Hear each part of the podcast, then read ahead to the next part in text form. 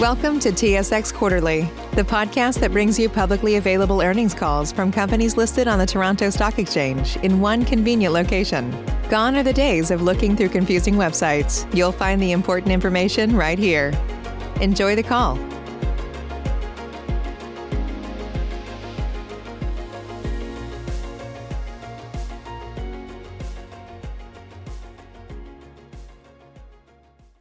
By. Your meeting is about to begin. Please be advised that this conference call is being recorded. Good morning, and welcome to the BMO Financial Group's Q1 2020 earnings release and conference call for February 25th, 2020.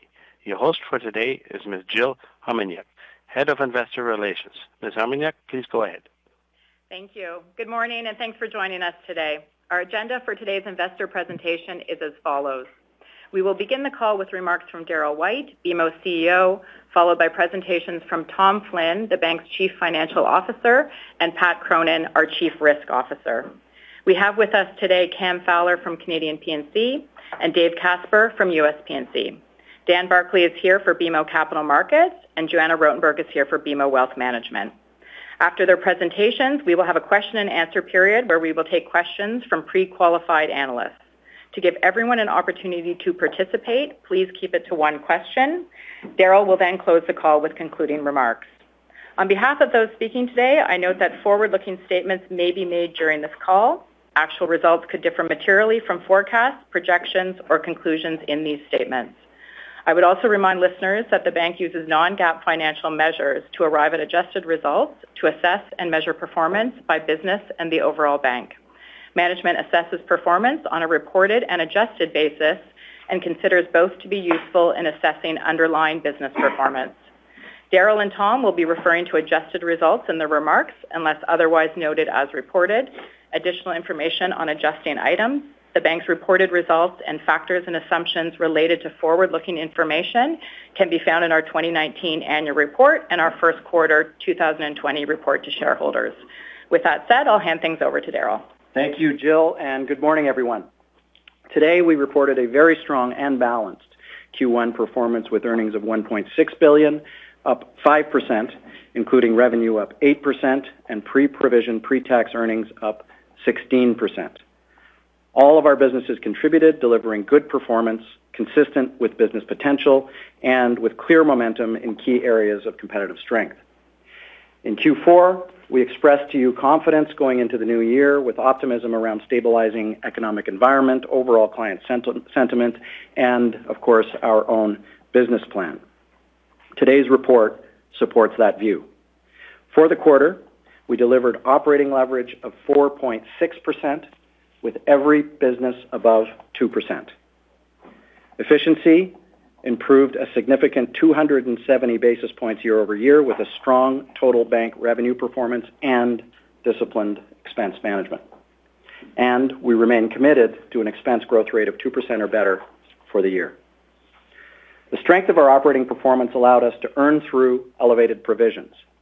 Overall, portfolio credit quality remains good, with some pressure in two areas, and we expect provisions to come down from this quarter's level.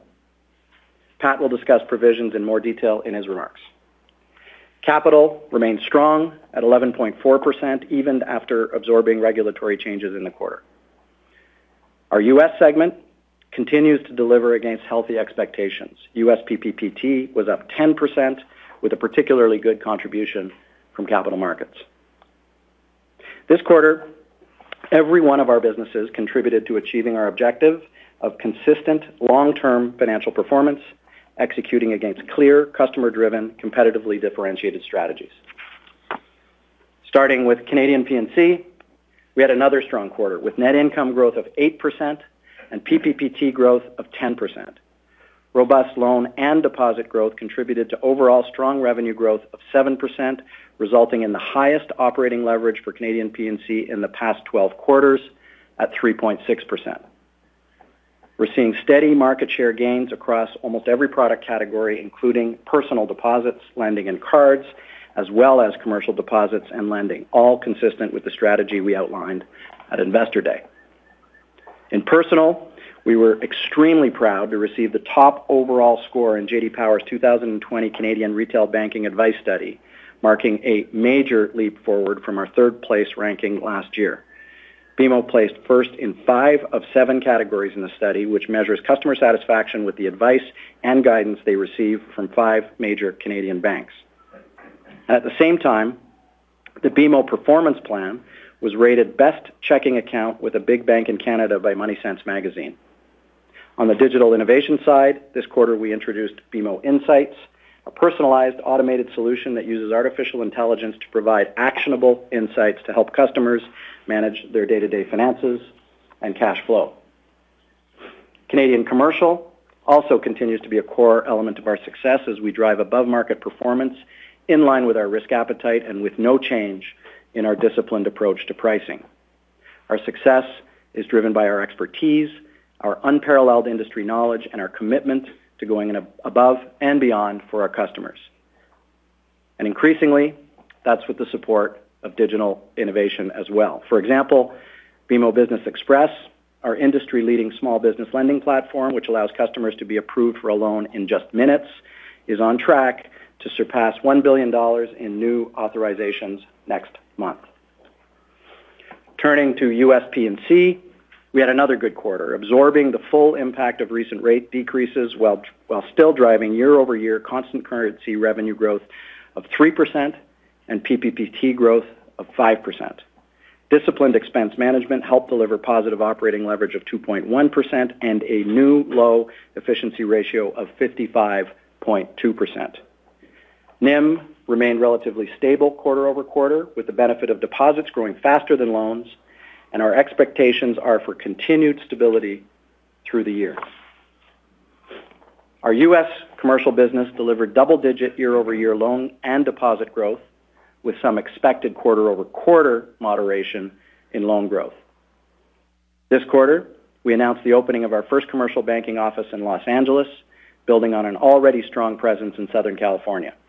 As many companies headquartered in California have significant Canadian operations, it's further proof of our commitment to provide our North American customers with unparalleled commercial expertise and value. We look forward to talking to you about this, along with more on our strategy to continue to build our leading North American commercial presence at our April 6th investor event. In U.S. personal and business banking, our deposit momentum continues, with digitally acquired deposits growing nearly 65% quarter-over-quarter. Digital accounted for just over 20% of total retail deposit growth this quarter in the U.S., with 98% of that coming from markets outside of Illinois and Wisconsin. Turning to wealth management. With net income growth of 21%, PPPT growth of 24%, and operating leverage of 5.9%, wealth management delivered a strong balanced performance, driven by higher client assets, continued diversification through double-digit loan and deposit growth, and the benefit of disciplined expense management. The business continues to strengthen and streamline with targeted investments in key competitive growth areas. This quarter, we launched a suite of seven ESG ETFs that add to our leadership position, and we led the industry on ETF net inflows. We also recently opened new private wealth offices in both Dallas and Atlanta, joining forces with our commercial bankers there. This is a great example of how we're increasing our wealth penetration with our commercial and business banking customers, a key growth segment for BMO. Capital markets had a very strong quarter with positive contributions across businesses and geographies. Net income growth was 38%, with PPPT up 50%. It was a good start to the year with potential for revenue opportunities greater than we would have expected a quarter ago. Investments we've made in capital markets are proving their return as the business is now more consistently performing in line with earnings potential. Our U.S. capital markets business, for example, delivered net income above $100 million, and pipelines across the franchise remain good. In January, we announced an agreement to acquire Clearpool, a cloud-based electronic trading platform with customizable algorithmic strategies. This acquisition emphasizes our commitment to clients as we provide leading-edge innovative trading technology to our global client base, and we expand our business in areas of opportunity and strength. Another area of opportunity for us is sustainable finance. This quarter, BMO Capital Markets led the first Canadian sustainability-linked credit facility for a major corporate client. Following on the footsteps of our inaugural sustainability bond, these initiatives are cementing a leadership role for us within the market, one that will help drive long-term sustainable financial performance. So looking ahead, we feel confident for 2020. We have a strong and diversified business, well-executed strategies, and great momentum. Our performance this quarter reflects our disciplined approach and our commitment to our strategy, and we're confident in our ability to build on our performance through the year. Our success will be determined by the consistency of strategy and performance, as well as consistency of purpose. Our purpose to boldly grow the good in business and life unites our employees, builds trust and loyalty with our customers, and sets a clear path for our future. Today, we're very proud to be named by the Ethisphere Institute as one of the world's most ethical companies for 2020, a recognition that we've now received three years in a row. And for the second consecutive year, BMO Harris Bank was recently recognized by Forbes magazine in its annual list of America's best employers for diversity, a recognition that highlights our commitment to encouraging diversity and supporting all our employees. Diversity in all its facets is a cornerstone to our success. Supporting inclusive communities and workplaces is a critical component of that. This quarter, we announced a research partnership with the Canadian Centre, with the Centre for Addiction and Mental Health, culminating in a corporate playbook to advance mental health awareness in workplaces. We encourage every corporate leader to take accountability by adopting the playbook, as we firmly believe business performance success is only possible when directly tied to a strong commitment to workplace mental health. Supporting our customers, our communities, and our employees is how BMO will continue to drive long-term sustainable value and strong relative financial performance. And so with that, I'll turn it over to Tom to talk about the first quarter financial results. Okay. Thank you, Darryl, and good morning, everyone. My comments this morning will start on slide eight. Q1 reported EPS was 2.37 dollars, and net income was 1.6 billion. Adjusted EPS was 2.41 dollars, up 4%, and adjusted net income of 1.6 billion was up 5%. As Darryl said, results in the quarter reflect good performance across our businesses with pre-provision, pre-tax earnings growth of 16%, operating leverage of 4.6%, with each operating group above 2%. Good revenue growth and operating leverage helped us comfortably earn through higher credit losses in the quarter. Adjusting items this quarter are similar to past quarters and are shown on slide 25. Turning now to revenue. Net revenue of 6 billion was up 8% from last year, reflecting strong performance in BMO Capital Markets, Canadian P&C, and BMO Wealth Management. Expenses increased 3%, largely reflecting higher employee-related expenses given strong revenues and higher technology costs, partially offset by the benefits from productivity initiatives. We continue to make good progress on efficiency, with total bank efficiency at 60.3% in the quarter. As a reminder, expenses in the first quarter of each year include costs related to stock-based compensation for employees who are eligible to retire. This expense was 90 million in Q1. Excluding these costs, the efficiency ratio would have been 58.8% in the quarter. We are on track to deliver the expense savings from our Q4 restructuring charge in line with prior guidance. As a reminder, the expected annualized run rate savings in Q4 of this year are approximately 300 million, with with full-year benefits in the income statement of approximately 200 million. These savings will contribute to achieving our 2% or better expense growth target for the year. Moving now to slide nine for capital. The common equity Tier 1 ratio was 11.4%, unchanged from last year, or last quarter rather, with retained earnings growth offset by the impact of regulatory changes and the adoption of IFRS 16, which together had a 16 basis point impact on the ratio and higher risk-weighted assets. We expect the previously announced acquisition of Clearpool Group to close in the second quarter with a capital ratio impact of a little less than 10 basis points. Moving to our operating groups and starting on slide 10, Canadian P&C had another strong quarter in Q1. Net income was 700 million, up 8%, and pre-provision pre-tax earnings growth was 10%. Revenue was strong at 7%, driven by higher balances, higher margins, and non-interest revenue. Total loans were up 7%, with commercial loans up 15%. Mortgage growth through proprietary channels, including amortizing HELOCs, was 6%. Deposit growth continued to be very good at 14%.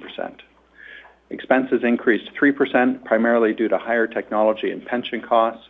Operating leverage was strong at 3.6%, and efficiency improved to 47.3%. Moving to U.S. P&C on slide 11, and my comments here speak to the U.S. dollar performance. Net income of $275 million was down from strong performance a year ago due to higher credit provisions, partially offset by higher revenue.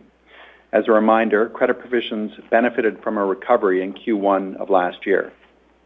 Pre-provision pre-tax earnings growth was good at 5%. Revenue was up 3%, driven by loan and deposit growth and higher fee income, partially offset by a lower net interest margin. Average loan growth was 12%, with commercial up 13 and personal up 9. Deposit growth continued to be strong, up 11% from last year. The net interest margin was down just one basis point from last quarter.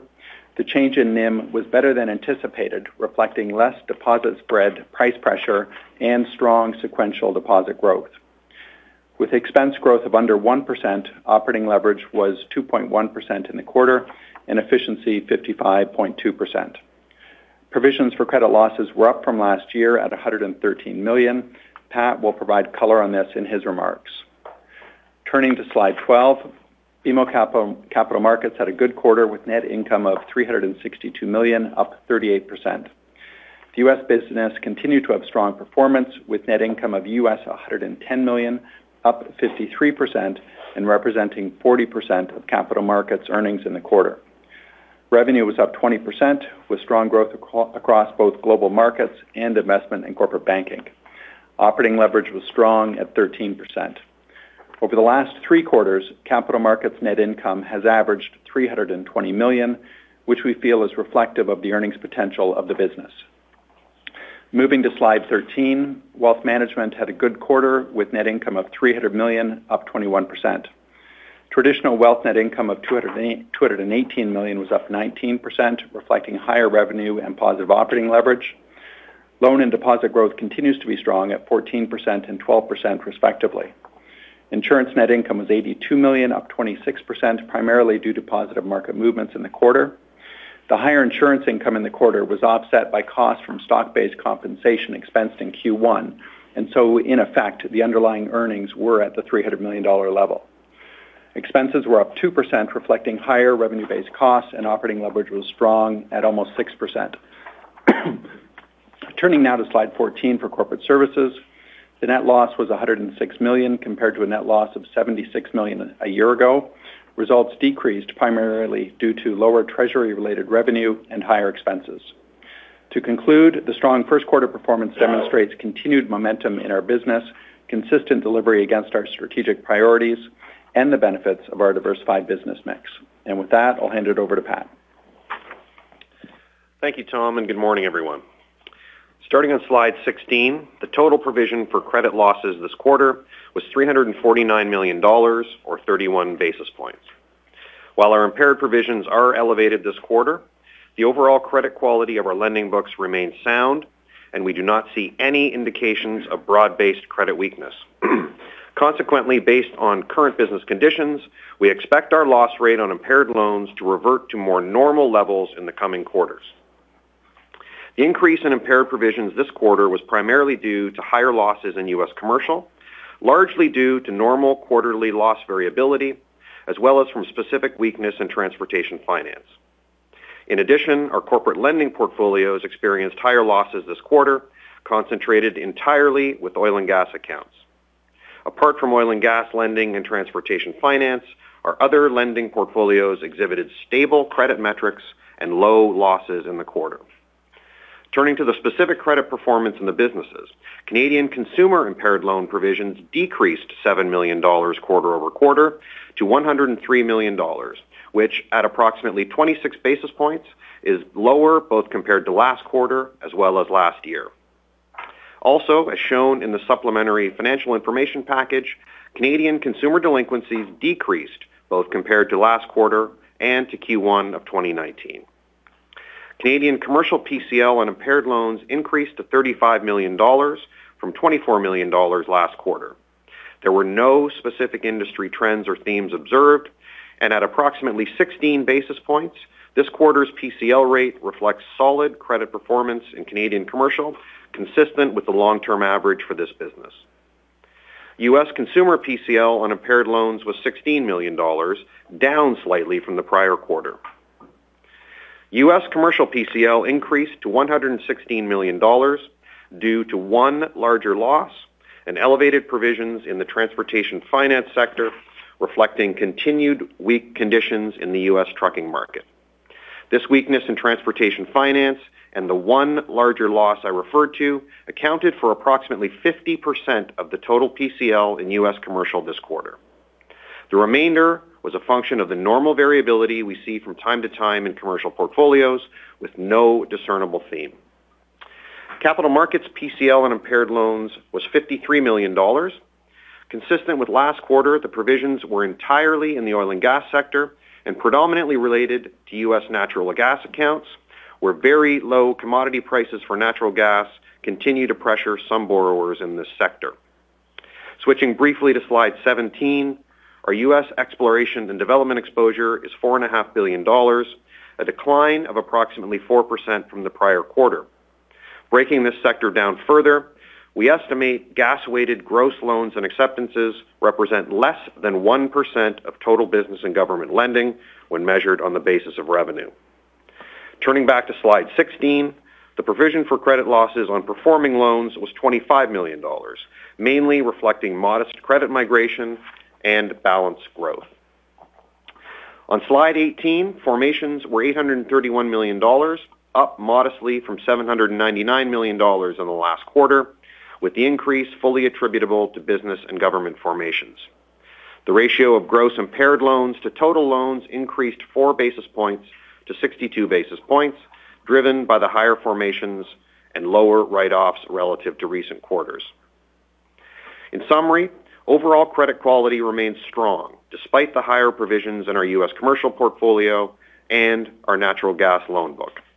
And although there will be some continued pressure in oil and gas and transportation finance, I expect the impaired provision to nonetheless decline over the next few quarters, with loss rates averaging in the mid-20s basis points range. I will now turn the call over to the operator for the question and answer portion of today's presentation. Thank you. We will now take questions from the telephone lines. If you have a question and you're using a speakerphone, please lift your handset before making your selection. If you have a question, please press star one on your telephone keypad. If at any time you wish to cancel your question, please press the pound sign. Please press star one at this time if you have a question. And the first question is from Meny Grauman with Cormark Securities. Please go ahead. Hi, good morning. Uh, Pat, I just wanted to follow up on on the credit side of things. Um, you gave a good uh, detail, but I'm just wondering, more big picture, what gives you confidence that what you're seeing is not the beginning of something uh, more significant? Um, if you could talk about transportation in particular, um, and then just overall key indicators that give you confidence in that better outlook for the rest of the year. Sure. Thanks for the question, Meny. Um, yeah, and I would definitely say that this quarter, in our view, is an anomaly. And as I said in my comments, we expect the PCL to normalize starting in Q2 and then running for the balance of the year. And the reason that we believe that is, um, you know, when we look across the various portfolios, first of all, um, you know, starting with the consumer books in particular, both Canada and the U.S. consumer books continue to be very solid. I think when you look at the PCL numbers and the delinquency rates, you know, there's no reason for us to conclude that those low losses won't continue for the balance of the year. You know, Canadian commercial at 16 basis points, again, a very solid quarter.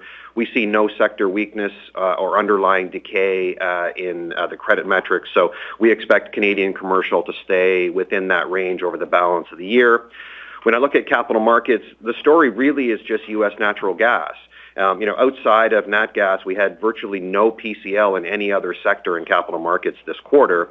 And then with respect to nat gas, um, you know, we do expect that to moderate over the course of the year. You know, when we look at uh, our portfolios from the bottom up in both Houston and in Calgary, um, you know, we see the PCL rates coming down in Q2, Q3, and Q4. They won't be zero, of course, but I think if you look at to the two goalposts of zero and where we were this quarter, you know, somewhere in the middle of that range is probably a pretty good forecast for the balance of the year.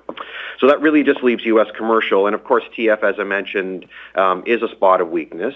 Um, but, you know, keeping in mind, the numbers are relatively small there in terms of total losses. Um, you know, and it's a really a cyclical issue, very specific to that sector. I would expect the loss to be somewhat similar next quarter and then declining linearly to the end of the year. And so apart from that, we really had one lumpy loss, as I mentioned, um, and that plus TF was really 50% of the PCL in U.S. commercial. As we look at all the other sectors, we don't see any reason to think that the rest of the portfolio won't perform fairly consistent with what you saw through most of 2019. Um, and so, and then when I look at the credit metrics, in particular for U.S. commercial, um, you know, I look at the weighted average probability of default in that sector. Um, it actually went down slightly from Q4 and is virtually flat relative to Q1 of last year. So that tells me there's no broad-based deterioration in the portfolio outside of that weakness in TF. And, you know, that same uh, trend uh, for the probability of default is similar for the wholesale portfolio in aggregate. And so when I look across the books, um, when I look at the sectors, when I look at the strength of the consumer portfolio, the strength of Canadian commercial, um, the strength of capital markets outside of oil and gas, to me, that all adds up to uh, a moderation in the loss rates, again, into that range of, you know, the mid-20 basis point range that I talked about in my comments. And just as a follow-up, we've heard from other banks that talked about coronavirus and just saying it's too early to tell. But just to clarify, when you talk about your outlook, you're assuming no issues from from that uh, emerging risk, I would say?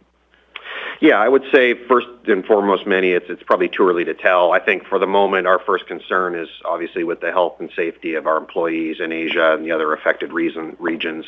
Um, we're obviously very focused on business continuity as well to ensure that we've got continuity um, in in all of our regions in the event it gets worse.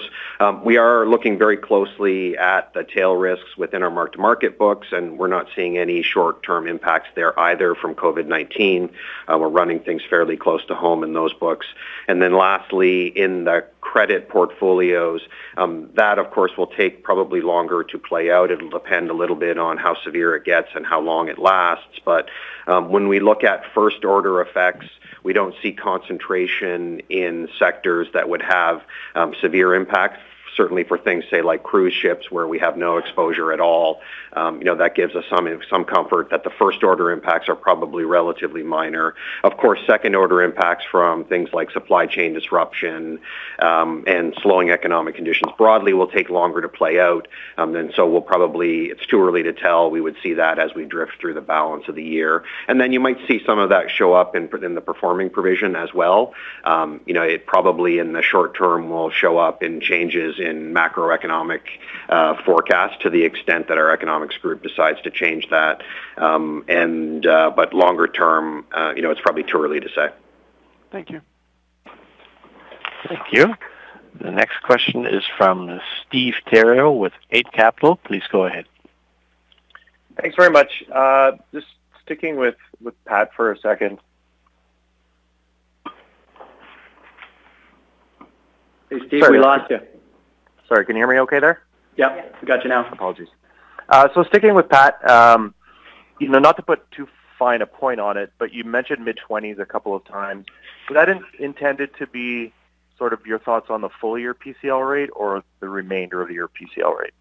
No. To be specific, that's for the remainder of the year. and and Obviously there can be quarter-to-quarter variability as you saw this quarter. That's pretty normal. But On average, for the balance of the year, we would expect to see something around that range for the next three quarters. Okay. and It sounds like what we're hearing is there was an idiosyncratic loss. Was that the was it the construction item or the services industry item we see in the provision schedule? And Is there any detail you can give us on that? Was it fraud related or was it was it just something else? No, it, it, and you're right, it was in the construction sector. Um, it was not fraud related. It was a client actually that we've had in the bank for many decades um, in in a fairly idiosyncratic part of the construction sector, um, and so not really something we would see applicable to the rest of the sector. Um, and they just ran into some specific difficulties. We tried to work our way through it with them, but unfortunately that led to a PCL in the quarter. And you'll see that in the there's a bit of a spike in GIL in that sector as well. That's really just that one name that, that I'm talking about. Um, and then we actually exited, exited our exposure there, and so we don't anticipate any further PCL from that, and we would expect that GIL balance to actually go down next quarter. Okay, thanks for that. And then, Tom, if I could, you, you talked through the the margin in the U.S., and obviously good news with the margin only being down one basis point. Uh, but you talked about strong deposit growth. You talked about competition the deposit growth actually looks a little weaker than the last few quarters. So was it that deposit growth was coming off, or was it more the mix of the deposit growth? Maybe just some color there. Yeah, sure. So um, I'd say we were very happy with the the margin in our U.S. P&C business. Uh, we had guided uh, on our last call to a decline in the upper single digits, and in fact, we came in at down one. And um, the big drivers there were sort of a better pricing environment in the market. Um, uh, and when I say better, better than what we had seen uh, off of the earlier Fed cut. Um, and then as well, we had our loans growing at a higher rate of deposits. So on the margin, the relative rate of growth uh, is important, and deposit growth exceeded loan growth, and that helped the margin.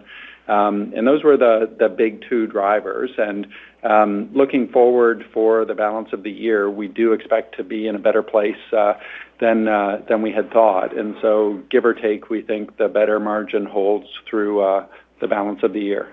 Okay, that's helpful. Thank you. Thank you.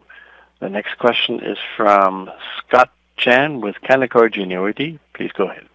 Uh, thanks very much. Just sticking to the U.S. side, um, I see loan growth is pretty strong, up 12% in total. Um, are you still sticking to your high single-digit uh, loan growth target in fiscal 2020? And if you are, um, maybe talk about why we think there's going to be deceleration throughout the year. Thanks. Uh, so this is Dave. Yeah, I think we would still stick to that. I think I said at the last quarter, high single digit. I also said I thought it would probably exceed, it has in the past, exceed the market as we continue to grow into areas that we have not been in the past. So I expect that to continue. Um, I don't see any variance from that. We were off a little bit in the first quarter, uh, still growing, but not as much. But I see that continuing to pick up in the rest of the in the rest of the year. Okay. Thank you. Okay. Thank you. The next question is from Ibrahim Poonawala with Bank of America. Please go ahead. Hi, good morning, guys. Uh, first, just wanted to follow up, Pat, very quickly on the oil and gas portfolio. Uh, I'm sorry if I missed it. Have you disclosed how much of the book is uh, nat gas related versus oil? Yeah, we estimate that you can work off of roughly less, little less than 1% of total business and government loans comes from U.S. natural gas, and you can measure it on the basis of revenue or production. That's revenue, um, and that's a pretty good estimate. Got it. And just in terms of when you talk to a lot of uh, banks exposed to the, the shale uh, sector and Texas uh, uh, energy space, it feels like uh, we're going to see maybe 12 to 24 months of just cleanup going on as kind of the capital sources for some of these companies have dried up. Like, is your comfort around that book a function of like you've done a deep dive and you don't expect any one-offs or lumpiness over the next few quarters? Like, what's driving uh, that? Because when I hear some of your peers in the U.S., they kind of talk about potential for more volatility, at least over the next year, as some of this uh, flows through the pipe? Yeah. so We're certainly not uh, forecasting uh, when we think about loss rates or prospect for the sector increases in natural gas prices. Um, you know, There's uh, likely to be some upward migration on that price, but fairly modest over the course of the next couple of years. So I think we're consistent there. Um, our view on losses coming out of the U.S. natural gas book in the next couple of quarters is, as I said, based on a bottoms-up analysis of our book.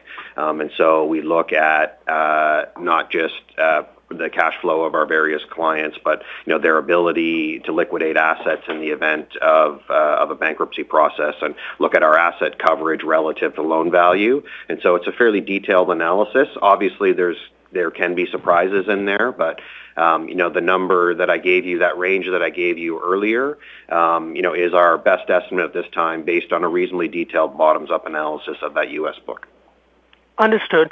And I guess uh, just a separate question, Tom, around, I, I think you said capital markets last four quarters, the average been 320 million, and that's kind of what you view as the earnings power for that business. Does that imply that you don't expect um, quarters like uh, what we saw last year, like a sub $300 million quarter? Is, was that the message in there, or I just want to make sure I understand that correctly? Yeah, I'll I'll say uh, something briefly, and then I'll hand it over to Dan Barclay. Um, um, so we do see the 320-ish as being reflective of the earnings potential of the business. Um, we've invested in the business over time, and uh, uh, we've had very strong performance in the U.S., and so uh, we're comfortable at that level. But I'll, I'll hand it over to Dan to give a little color to that. Sure. Thanks, Tom. Um, and appreciate the question. Uh, as we look forward, uh, I think Tom's highlighted the key piece. As we have made the investments across the U.S., uh, as well as adjust on some of our cost structure, uh, what you see is that uh, move up into the next level of earning potential. As Tom mentioned, uh, last three quarters average works out to about 320. We obviously had a very strong quarter this quarter above that at 362. and so That's what we see going forward, strength in most of the businesses in the U.S., both on the market side, on the banking side, on the corporate lending side, uh, all client-driven. Uh, when we look at the pipelines and what we've uh, seen to date, they've continued on to Q2. And so, yes, I think we're confident that that's where we can see the business go forward. Got it. And just since we have you, Dan, is the U.S. business where you want it to be? Like, just if you can very briefly talk about any investment spend or market share opportunities that you're looking at actively, given some of the retrenchment of maybe the European players. Just how do you think about the U.S. business where it stands today? Yeah, I think consistent with uh, where we've been uh, at the quarter uh, and at uh, this quarter, last quarter, uh, and at Investor Day last year. Uh, we continue to push forward to drive uh, and double our market share in the U.S. Uh, we've made all the substantial investments, and so now it's into the scaling uh, process around that. Uh, we do have multiple investments in most of our product lines, both people and banking. Uh, you saw the acquisition we made in Clearpool this quarter. You'll remember back to the KGS acquisition we made 18 months ago. All of those are investments that are continuing to grow and will bear fruit over time. Uh, and so do have good confidence in our U.S. business and the growth that we see there. Got it. Thank you for taking my questions. Thank you. The next question is from Gabriel Dechaine with National Bank Financial. Please go ahead. Good morning. Uh, thanks, Pat, for uh, your uh, thoroughness in the uh, explanation of this uh, quarter's credit trend. But uh, you know, one of the frequent pushbacks I get from investors on the bank's growth in the past few years in the commercial book is, you know, 15% type growth. It's good on one hand, but worries about the, you know, credit quality down the road. You know, what kind of confidence do you have, or that, you know, what we see this quarter described as idiosyncratic losses or one-offs or whatever won't start popping up, you know, a year or so from now following this? Uh, you know, strong periods of commercial growth we've had in the bank, both in Canada and the U.S. And, you know, Dave or, or Cam want to pipe in, that's great too. Well, Thanks for the question, and I'll start, and then mm-hmm. uh, and then Dave and Cam can jump in. And, and it's a good question. I understand the concern. The growth rates in 2019 were clearly high. I can tell you that the PCL you're seeing this quarter in U.S. commercial, um, I would say virtually none of that came from any account that was added in 2019. The majority were of vintages, uh, including that lumpy loss that I talked about that are quite a bit older. That one goes back decades. And so in our view, it's not correlated. I'll give you just one other stat. We look quite closely at the weighted average probability of default of new additions to the U.S. commercial loan book and compare it to the weighted average probability of default in the broader portfolio. And in every quarter, going back to Q1 of last year, new additions have been significantly better credit quality than the average in the portfolio. And so on that basis, would not expect to see PCLs. Certainly haven't seen it this this quarter in terms of it being from recent vintage and would not expect it over the course of the next 12 to 24 months. So uh, let me just add to that. This is Dave. Um, it's a great question. It's a great question on the U.S., and uh, it's a natural question with the growth we've had. Let me say a couple things. Number one, the growth has been pretty deliberate over a 10-year period and has largely been in areas where we haven't been in the past, where we know the business, and most of the business that we're doing is where you've got assets behind it. I feel really good about the growth and would never apologize for it. On this quarter, this was a particularly lousy quarter for PCL, and trust me, our team does two things really well. They take care of their clients, and they win new business. They're really good at that. They hate losing money, and they absolutely are beating themselves up a little bit this quarter, as we all are, because it's a tough quarter, especially when you lose a 40-year customer that you've supported for a long time. That's tough. But as I look forward, and I look into the next quarter and the rest of the year, I've got the under on where Pat's uh, got his PCL. Um, I think we're gonna do very well, uh, as we generally do. and, uh, You know, we'll see. You're right to be skeptical. We're gonna prove you wrong, and as we have. I think it's just a really good business. It continues to be a good business. And um, I think I'll stop there. Cam may want to add a little bit on the commercial side. It's Cam speaking. I'll just say on the Canadian commercial side, Um, uh, I'll uh, remind you on this call, we've talked about a strategy that's focused on um on capacity creation and on diversification. So it's important to remember, like, one of the big drivers of the strong growth that we're seeing in Canada is we have so much more capacity out there, either in terms of hires we've made, particularly in GTA, or in the capacity we've created through the digital tools, where Darryl mentioned earlier, we're now, we've now put a 1 billion dollars through our automated lending platform. So a lot more capacity being deployed towards existing customers and prospects. And, and Two reasons I'd say uh, around the confidence side. Uh, Number one, it's seven sectors and five regions where we're seeing strength. Strength by strength, I mean double digit.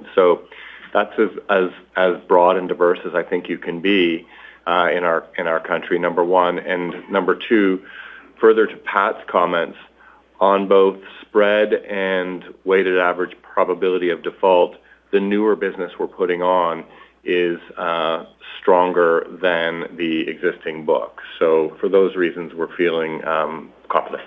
Gabriel, it's Pat, just one more time. You know, we'll hit this issue head on as well in the investor event that we're holding, uh, that I'm sure you're aware of coming up. It'll be a combination event between uh, the commercial segments and risk uh, to walk you through exactly why we've been comfortable with the growth rates, um, and why the risk profile of the portfolio remains consistent with with our appetite over the course of the last few years. I look forward to that. I think there's a lot of people wondering how, you know, when most, if not all banks are are finding it hard to grow, but you're doing so and improving credit credit quality at the same time. Thank you. Thank you. The next question is from Sumit Malhotra with Scotiabank. Please go ahead. Thanks, and good morning. Uh, first question is for uh, Tom. I think it's for Tom. Just to to go back to your uh, your transportation finance purchase, uh, it was about five years ago now. Not to put you on the spot, I know when you bought this portfolio, it was about 12 billion. I don't think it's it's all housed in the in the transportation section of your of your loan book breakout. Do you do you know approximately where this this portfolio size is now, a number of years after that purchase? Mm-hmm. Yeah, the uh, the portfolio now is um, uh, about 12.8 billion. Um, I haven't looked at this number for a while, but I think at the time of purchase, it was closer to 10 than to 12. It's grown um, at a gradual rate over time, and we didn't expect it to be a fast grower. It's a mature business and a good one from an ROE uh, perspective. Um uh and so it's performed, you know, largely in line with expectations. We're happy with the business. Uh, and uh, I could go on here, but I'm looking at Dave, and so maybe I'll let him uh, add a few comments. Yeah. The only thing I would add to it, I think those numbers are right. And the business is largely housed in our commercial business in the U.S. and probably 10% of it in our commercial business in Canada. Um, I would say, and I think you've seen this before, this team is been is by far the most experienced team in the industry. That's what we liked the most about it. They've been through the cycles. They've seen the cycles. They generally can predict the cycles. And in times like this, and this was this, I think will be a shorter cycle, but a number of uh, our competitors get in when things are really good and get out quickly. And and we've seen that recently. A couple have gotten out, and that just makes it better for us. We've got the best team to run this uh, through the cycles, and I'm very, very happy with it. And and this is more more of an industry question. It's probably for you, Dave. I mean, uh, as you said, you're not gonna apologize for the loan growth. And, and sequentially, it does it does seem to to be a bit normal, not to put too much emphasis on three months. We also have seen a decelerating trend in in the Fed data when it comes to C&I loan growth in the U.S. In your opinion, is that a uh, a reflection of of the industry to to margin trends, or, or has there been perhaps some uh, deceleration in commercial activity in aggregate uh, across the U.S.? Yeah, I do think there's been uh, particularly maybe in the last quarter, last fiscal quarter, a little bit of a slowness, a little bit of concern on uncertainty on a whole number of fronts. We could go through them all. I've actually seen that. Put the coronavirus aside, I've seen that actually pick up of late. There seems to be a little bit more certainty in the U.S. as far as Uh, a number of issues that have worked their way through. So uh, I don't expect that to continue, and I expect uh, the economy will probably pick up and we'll do that do as well. So that Fed data is good to watch, but I I would expect it to get a little bit better. That's my own personal view. And Does that help? Yep, that's that's good. Uh, I was gonna switch over to Cam Fowler, if that's okay. I mean, uh, for as as good, as strong the momentum uh, your business has had, you probably don't get enough questions. Uh, one one of the factors that I think has really been helping your uh, outperformance on revenue the last couple of quarters has been the the favorable trend on on net interest margin compared to some of your peers. I could go into some of the factors I think that's driving it in mixed deposits, but I'd rather hear from you maybe from a from a pure business perspective. Is there is there something in the way that your business and your team has approached growth across your product base that is driving that that outperformance and margin, which seems to be pretty significant again this quarter? Thanks uh thanks for the question. Thanks for the chance to chat for a little while as well. I think you've uh you've you've probably answered it for me. In uh in Investor Day Uh, in 2018, we talked really specifically about the Canadian P&C business, and we talked about outsized growth in uh, deposits, in payments, and in commercial.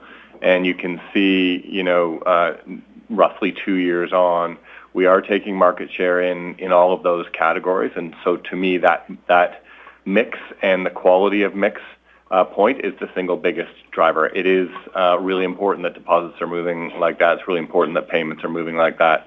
So that to me is um, is is the is the biggest driver. Last one for you. Do you Have you seen any change in the in the competitive environment in commercial? Because there does seem to be some difference in in tone from the individual banks as to where their outlook on on commercial loan growth in, in 2020 lies. I I would say that it's um, it's a little different by by region and by sector. And to the and to the point I made earlier about the diversification of our of our of our growth, it does feel a little different um, everywhere. I would say on the whole that we would expect some moderation towards the back half of the year, like in Q3 and Q4. But from, and that's an absolute comment. From a relative perspective, I would expect us to be firmly in the front. Thanks for your time. Thank you.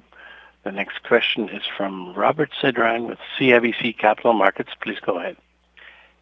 Good morning. Just sticking with the Canadian business, I wanted to ask about the, the payments and the credit card side, and, and I'm not sure if it's for Cam or for Tom or perhaps for both, but um, you do see good outstanding growth in the credit card business, but I see the card fee line is down uh, in the supplemental at, at the all bank level. So, uh, for I guess for Cam, which cards or which category of cards are, are you know are the ones that are doing best for you, that are performing best for you, and then perhaps some explanation as to why that card fee line is down, please.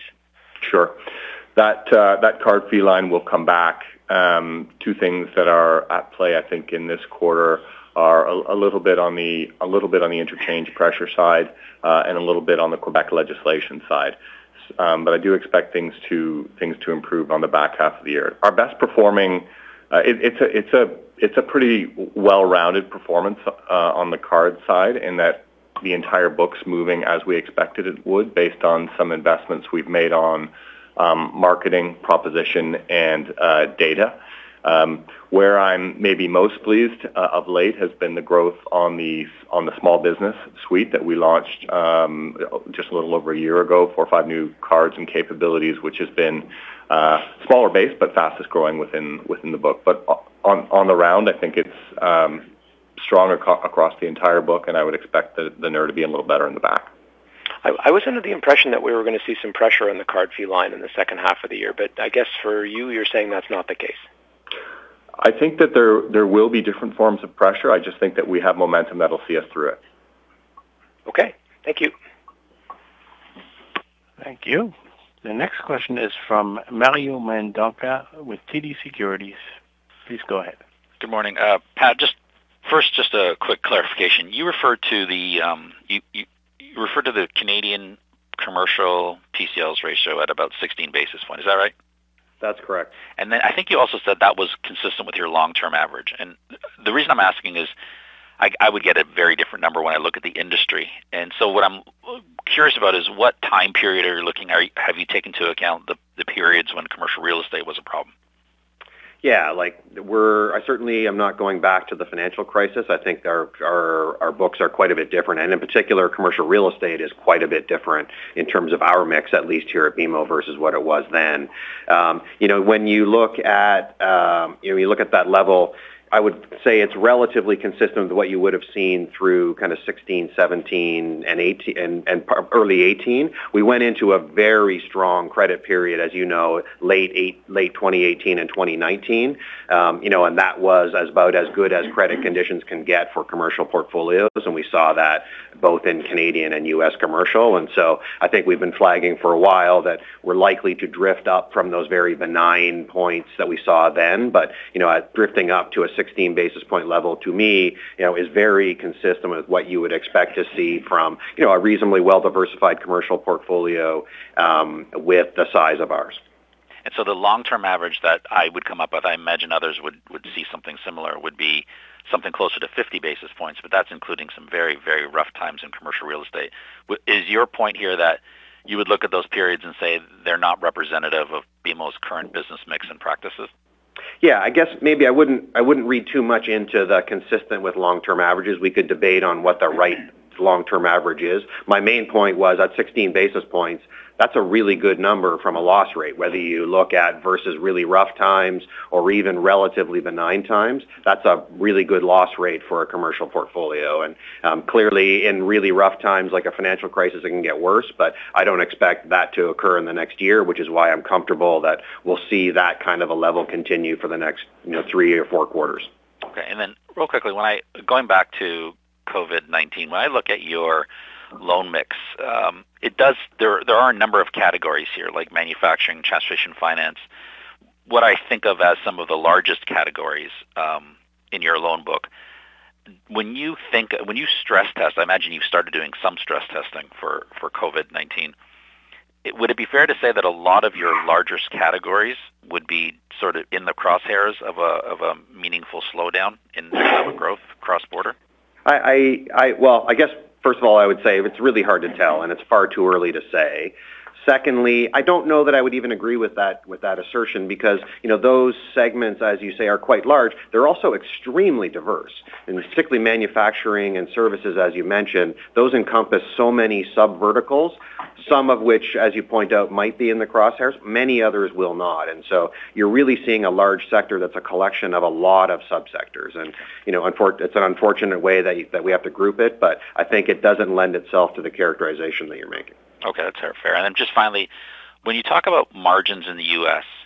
and looking for stability in margins in the U.S., presumably you're not co- contemplating any rate cuts. And the reason I'm, asking it this way because again, going back to this this virus issue, there are a number of um, economists out there calling for the U.S. to get more aggressive on rate cuts to sort of as an insurance policy against a slowdown caused by COVID. So when I ask you, what I'm asking here is, you're not contemplating anything of that nature when you're referring to stable margins in the U.S.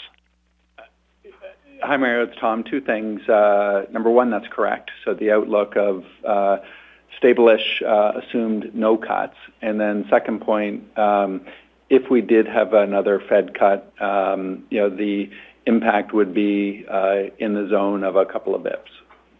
Understood. Thank you. Thank you. The last question will be from Darko Mihelic with RBC Capital Markets. Please go ahead. Hi. Thank you. Good morning. My questions are for Pat. Uh, Pat, when I hear you speak about transportation finance and the natural gas uh, segment, it sounds to me like there's been a significant increase in credit risk.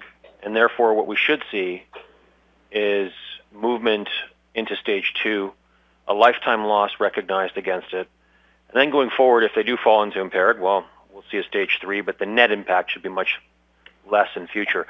I can't tell. When I look at page 28 of your supplemental, it doesn't look to me like that's occurred. So I'm confused a little bit. And perhaps you can also um, help me understand a little bit with respect to what's happened this quarter. So in other words, how many of the files that hit this quarter came immediately from stage one into stage three? Uh, and how many of them were actually in stage two last quarter? Uh, yeah, I guess it's we probably don't have enough time to go into a file by file decomposition. Um, I would say you did see it, you did see some of the stage one and two migration this quarter, and I can tell you, you know, of uh, you know, of those balance increases in both stage one and stage two, roughly about 60% was credit migration, 40% was balance growth. But from one to two, there was a concentration in that migration in oil and gas and transportation finance, and then a bit in some of the other sectors as well. And so it's certainly not broad-based the, what you might have seen this quarter in provisions as well. Keep in mind that some of those PCLs can come from things that are already in stage three, where we took a provision in a prior quarter, and then that provision was increased in this quarter due to factors like we've gone a long way through a liquidation process, um, and the outcome turned out to be slightly worse than we thought. And that was the case this quarter as well. We actually saw some PCLs coming out of stage three, and then as well some that went from stage one uh, or and in to three. So, is it fair to say that you have already migrated a significant proportion of these accounts into stage two, and that is what gives you comfort going forward that even if they fall into stage three, well, uh, you've already got a, a significant reserve against natural gas and transportation finance, or is that not the case?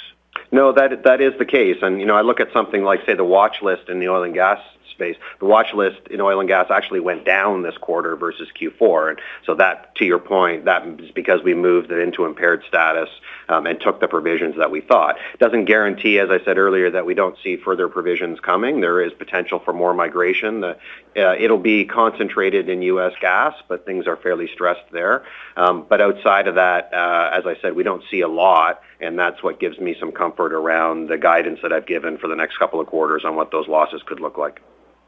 And last question then, is there can you maybe provide a, bit of a quantum in terms of if I have a stage two provision against a, natural gas or a transportation finance, and it were to migrate to stage three, it, what's the, quantum of difference? Is it is it that the increase in the PCL once it hits stage three would be another 10%? Would it be 50? Do you have any sort of rough idea or what we've seen so far is maybe perhaps looking at the historical Can you give us an idea? I mean, that that ultimately is what's going to give us comfort that the future provisions really should be light, given the fact that you're going from stage two to stage three, and the difference between the two is nominal, or is it not nominal? Yeah, I mean, it's really going to be case by case, as you would imagine. You know, stage two tends to be a bit more, quite a bit more formulaic in terms of the provision. When it gets to stage three, we actually start to look through the details of asset value, asset coverage, um, you know, sale valuations and things like that in the in, for that particular name. And so, um, you know, it's it's hard to draw, um, you know, a parallel uh, the way you're looking for. But your experience so far, do you have any kind of insight you can share? Yeah, generally speaking, I would say the provision that we take in stage two is probably not that dissimilar to what you might see on average over the longer term for the provision we'll ultimately take in, in stage once once it gets into impaired. Okay, that's helpful. Thank you. Thank you. There are no further questions registered at this time. I would now like to turn the meeting over to Mr. Darryl White. Okay, thank you, operator. In summary, I want to come back to where I started. This was a very good quarter for BMO at 4.6% operating leverage. And when I look across all of our businesses, all of our businesses performed well, closer to their longer-term potential. We're seeing new levels, as you heard through the call, of earnings run rate expectations, particularly from our wealth and capital markets businesses. You also heard that PCL was elevated but we earned through it, and we expect it to come down next quarter and for the balance of the year. We're investing and driving revenue in key competitive growth areas while maintaining our commitment to 2% or less expense growth for the year with continued progress on our efficiency ratio. Everyone at BMO understands that being more efficient makes us more competitive and even better positioned to drive long-term strong relative financial performance. Our commitment to our clients and our purpose is unwavering. Recently, we sadly lost one of the greatest champions of that purpose. So on behalf of all of us at BMO, I want to take a moment to formally acknowledge the passing of a great friend, great business leader, and a true statement, Monsieur Jacques Menard. He was an architect of the Canadian broker-dealer industry, a figurehead for our bank in his home province of Quebec, and a model of purpose-driven leadership for all. He will be greatly missed. Thank you all for participating in today's call. We look forward to speaking to you again in May. Thank you. Thank you. The conference has now ended. Please disconnect your lines at this time. Thank you for your participation.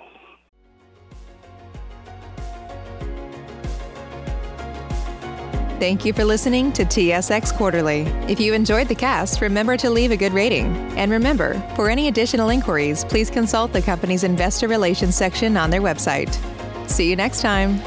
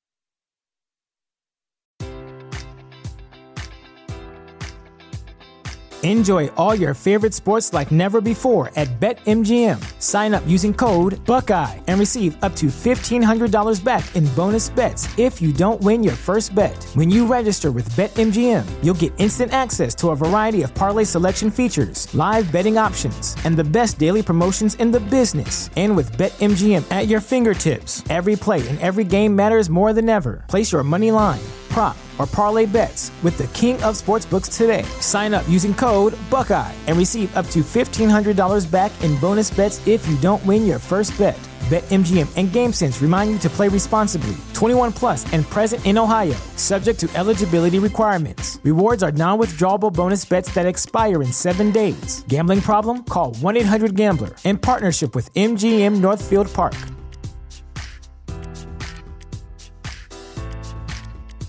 Support for this podcast and the following message come from Corient. Corient provides wealth management services centered around you. They focus on exceeding your expectations and simplifying your life. Corient has been helping high achievers just like you enjoy their lives more fully, preserve their wealth, and provide for the people, causes, and communities they care about. As one of the largest integrated fee only registered investment advisors in the U.S., Corient has deeply experienced teams in 23 strategic locations. Corient has extensive knowledge spanning the full spectrum of planning, investing, lending, and money management disciplines. Leverage Corient's exclusive network of experts to craft custom solutions designed to help you reach your financial goals, no matter how complex they may be. Real wealth requires real solutions. For more information, connect with a wealth advisor today at corient.com. That's C O R I E N T.com. Corient.com.